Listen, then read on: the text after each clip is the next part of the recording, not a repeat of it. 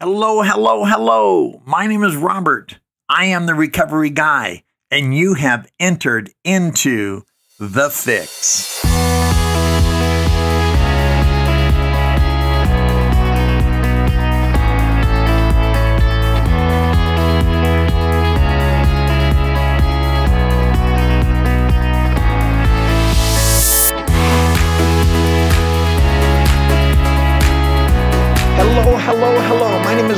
I am the recovery guy.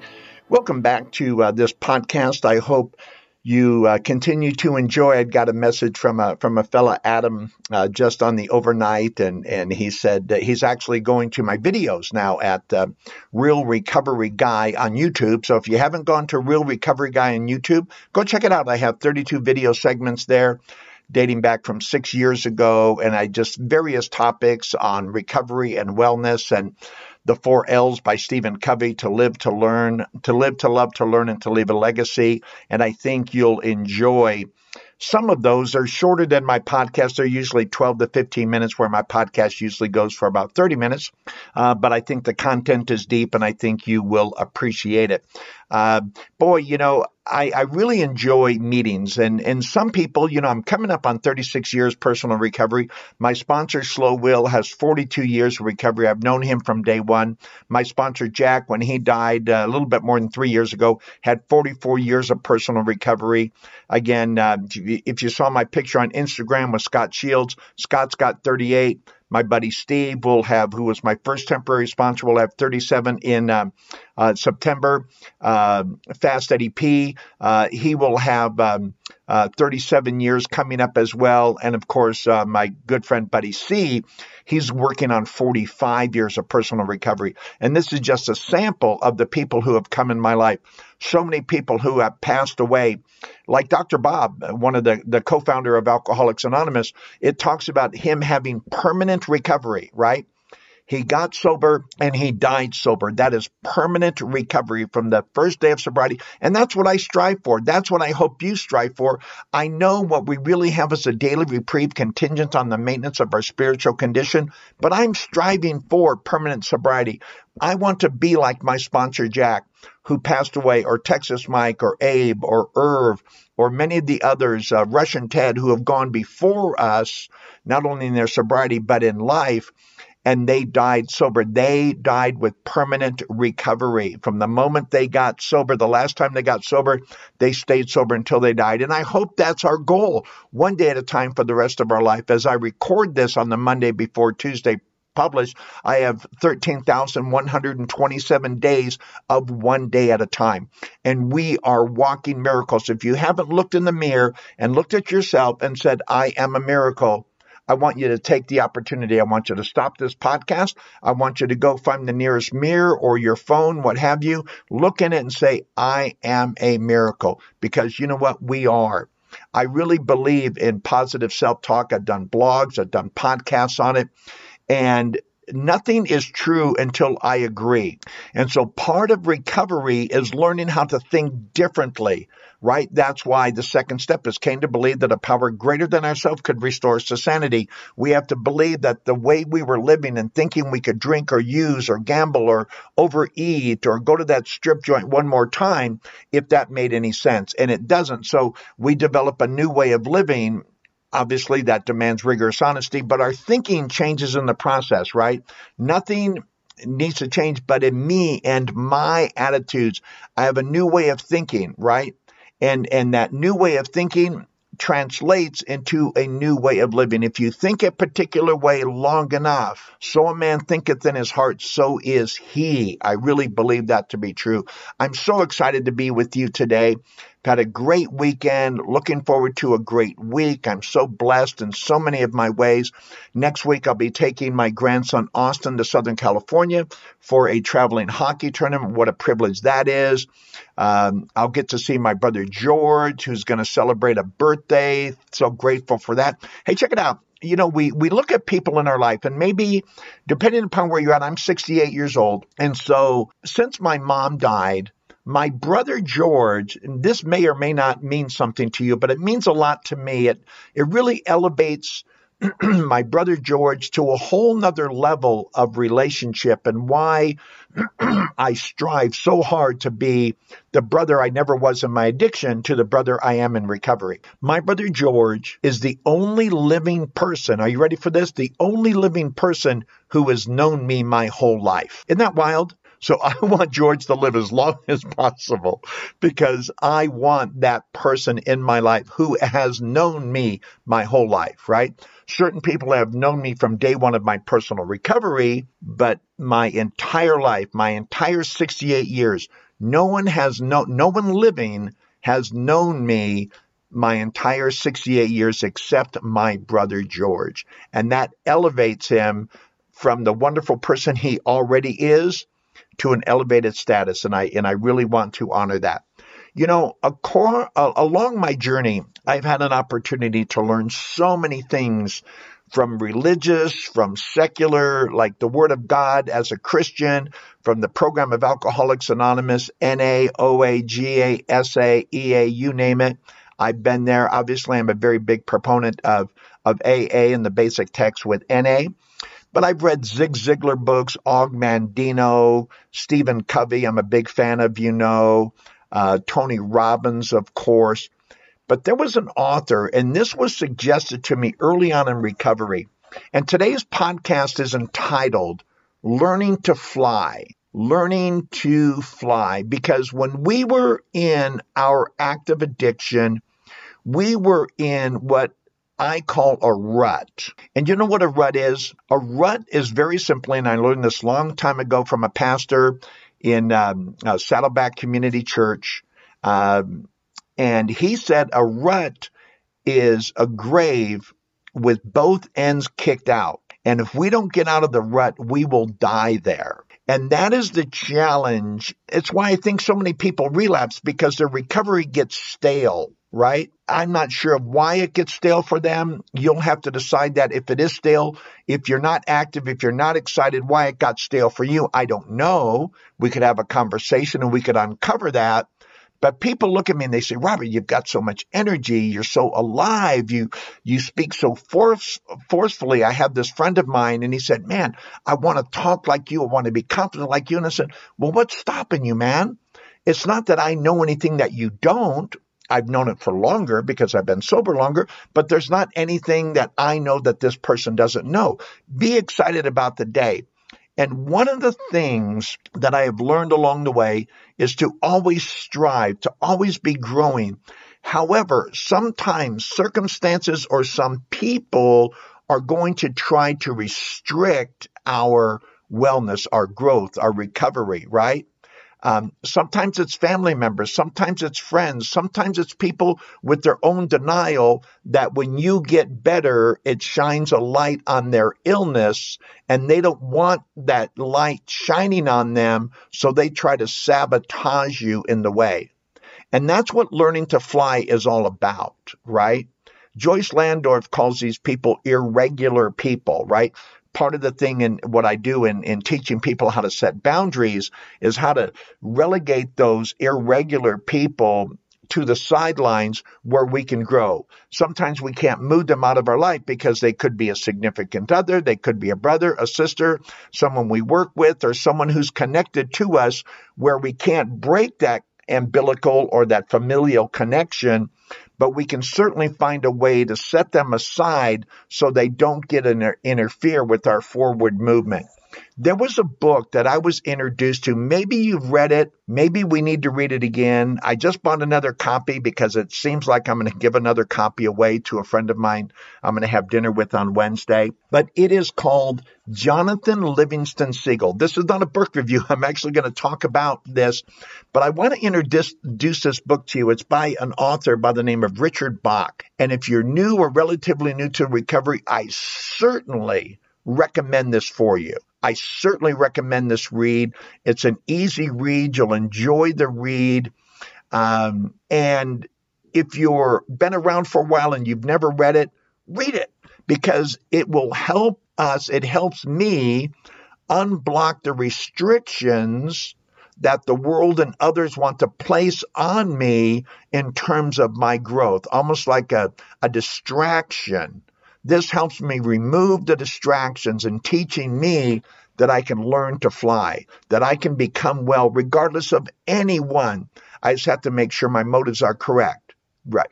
And and just because I I I claim spiritual progress rather than spiritual perfection does not mean I don't strive for perfection.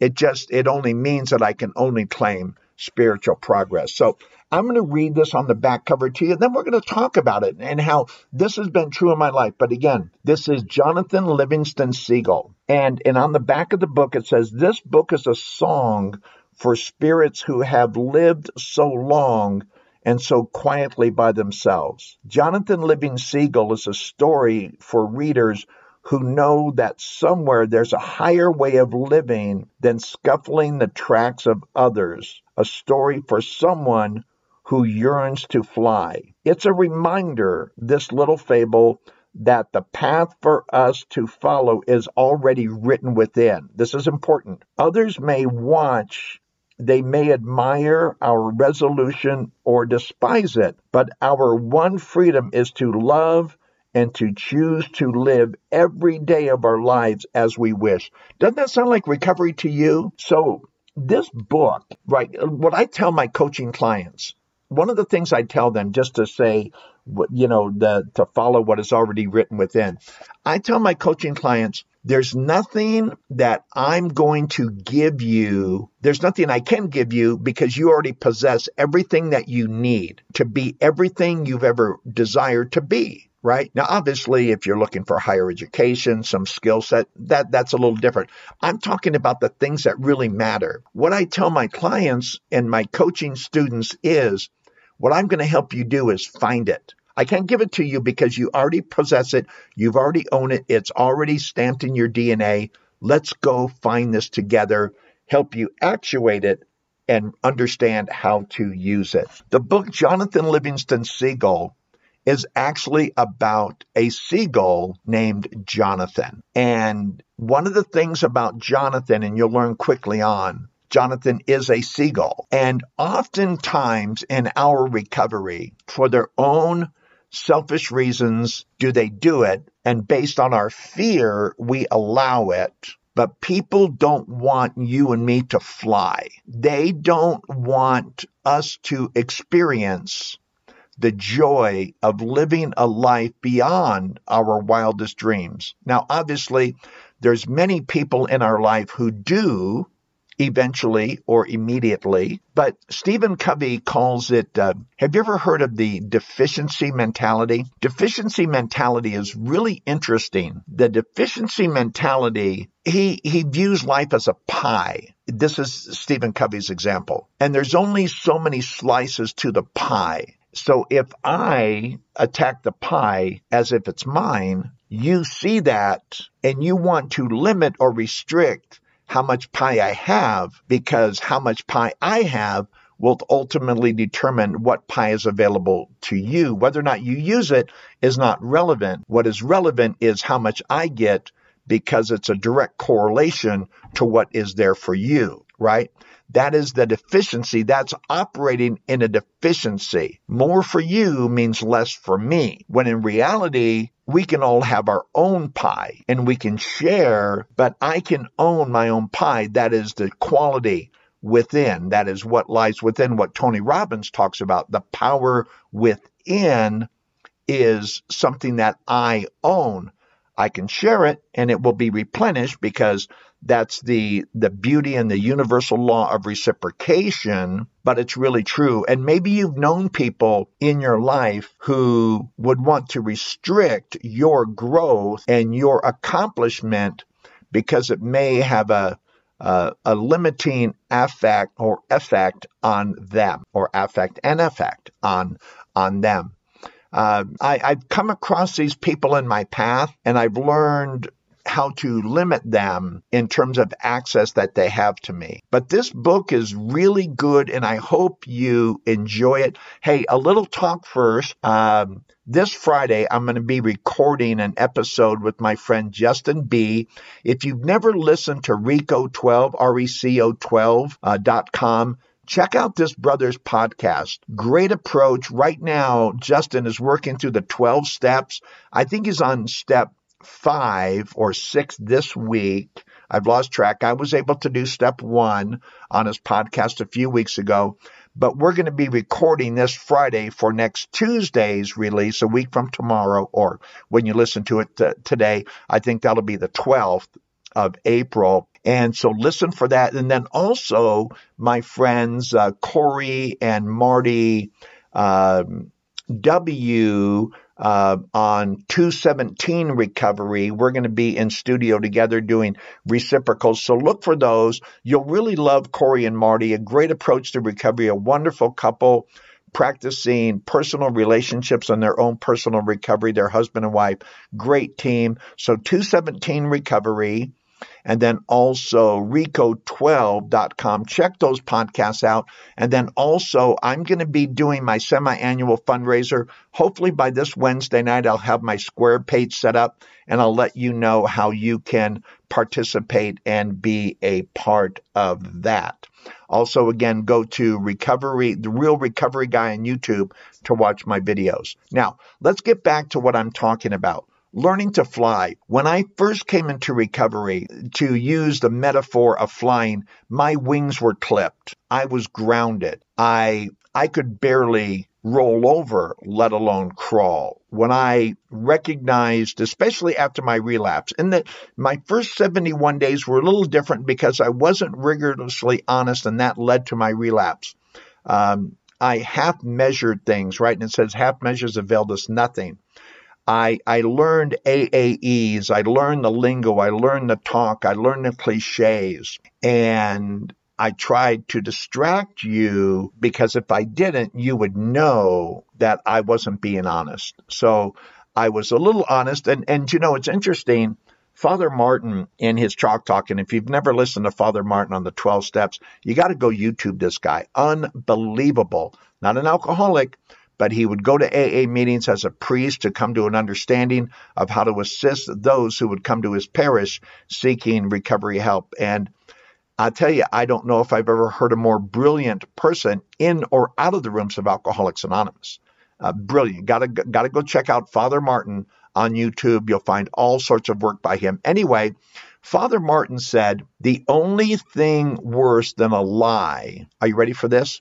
The only thing worse than a lie is a half truth. Interesting concept, isn't it? The thing about a lie is most of us can see the lie coming, especially those of us who are desiring or seeking truth, because we see it as a compare and contrast, light and dark, right? Heavy and light. We, we can distinguish those things quite easily. But a half truth, now that's a little bit more difficult to perceive or to catch. So a half truth has enough truth to fool you, but not enough truth. There's enough dishonesty about it to sort of get you off track. It's like smoke and mirrors. It's like sleight of hand.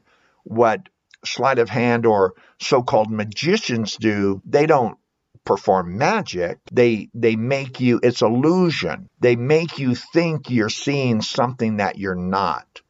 And that's what a half truth does. And that's how I lived my first 71 days. When I came back on April 25th, 1986, I realized that I needed to change my ways of thinking, my levels of honesty, or I would relapse again. And I came to believe that I was fortunate to come back to the rooms because not everyone does.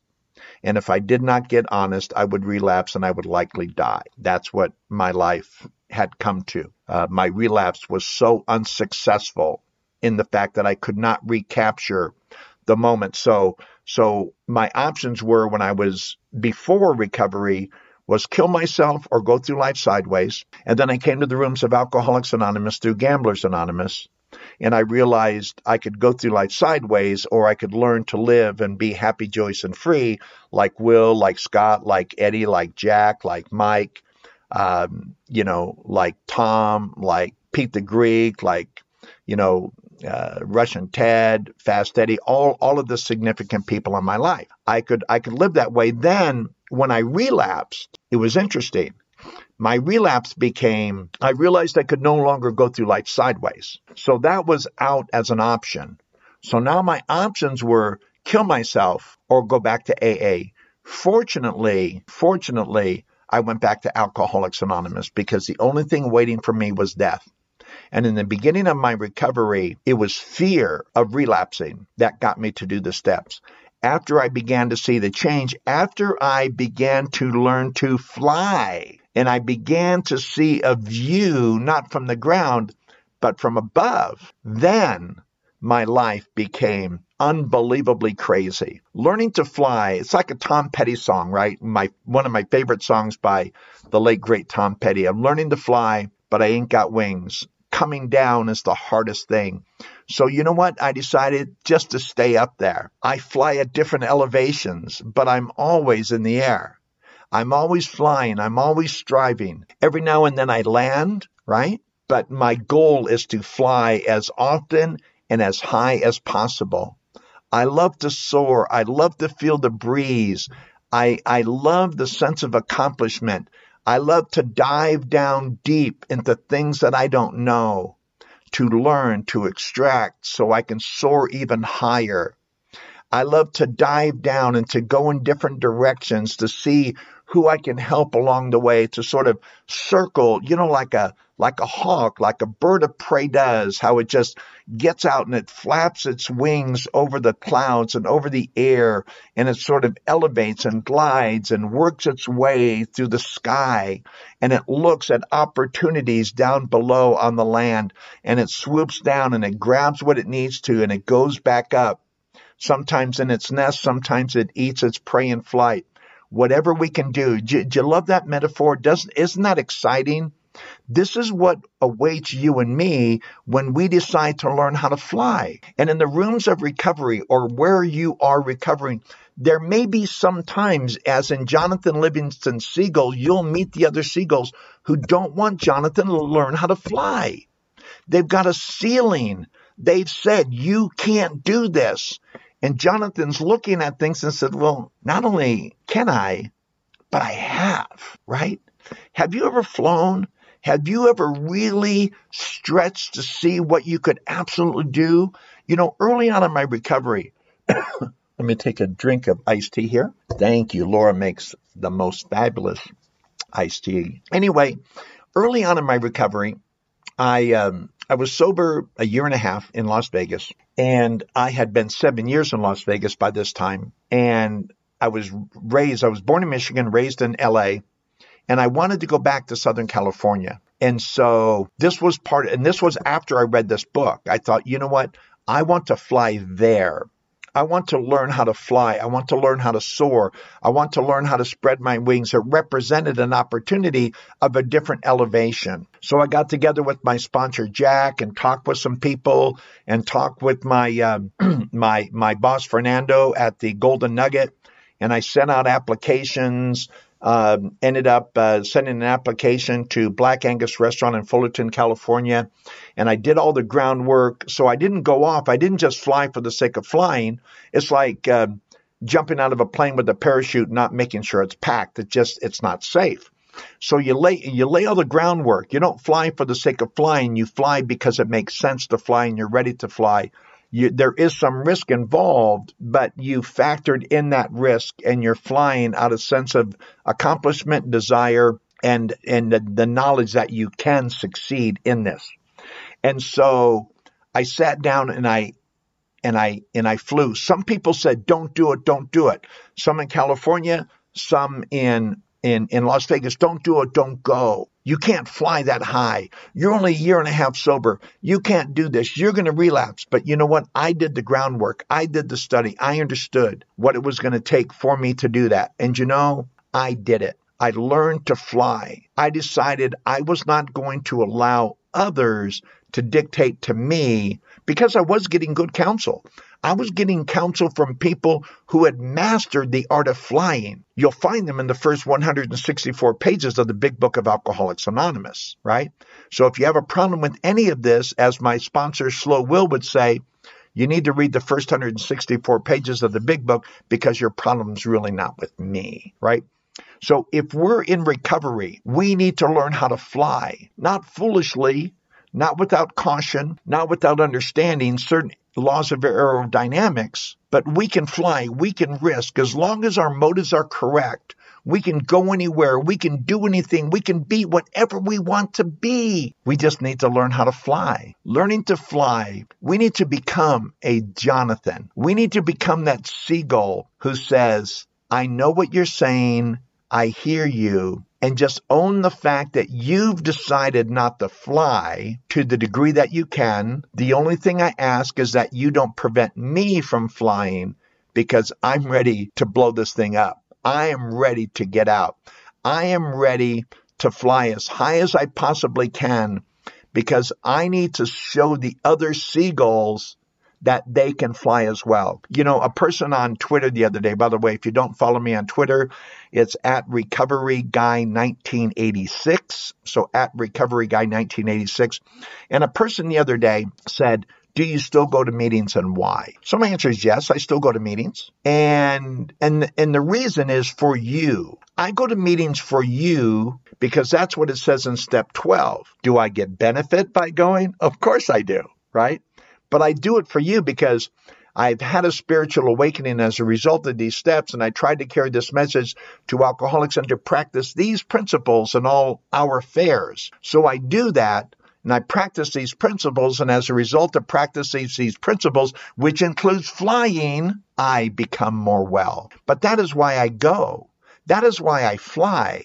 That is why I do these podcasts. Again, I have 13,127 days today. On one hand, I've made it. And on the other hand, I'm just learning how to fly. I don't know how high I can fly. Do you know how high you can fly?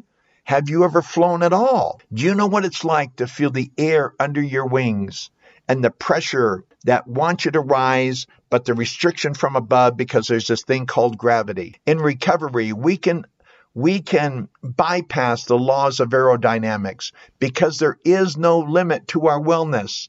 There is no limit to our recovery because it is relative to the person experiencing it. Was I recovered at six, eight, nine months? Yes, I was. I had done the steps. I had worked the steps. I was a recovered alcoholic. Am I more recovered today? Yes. Did I learn how to fly then? Yes.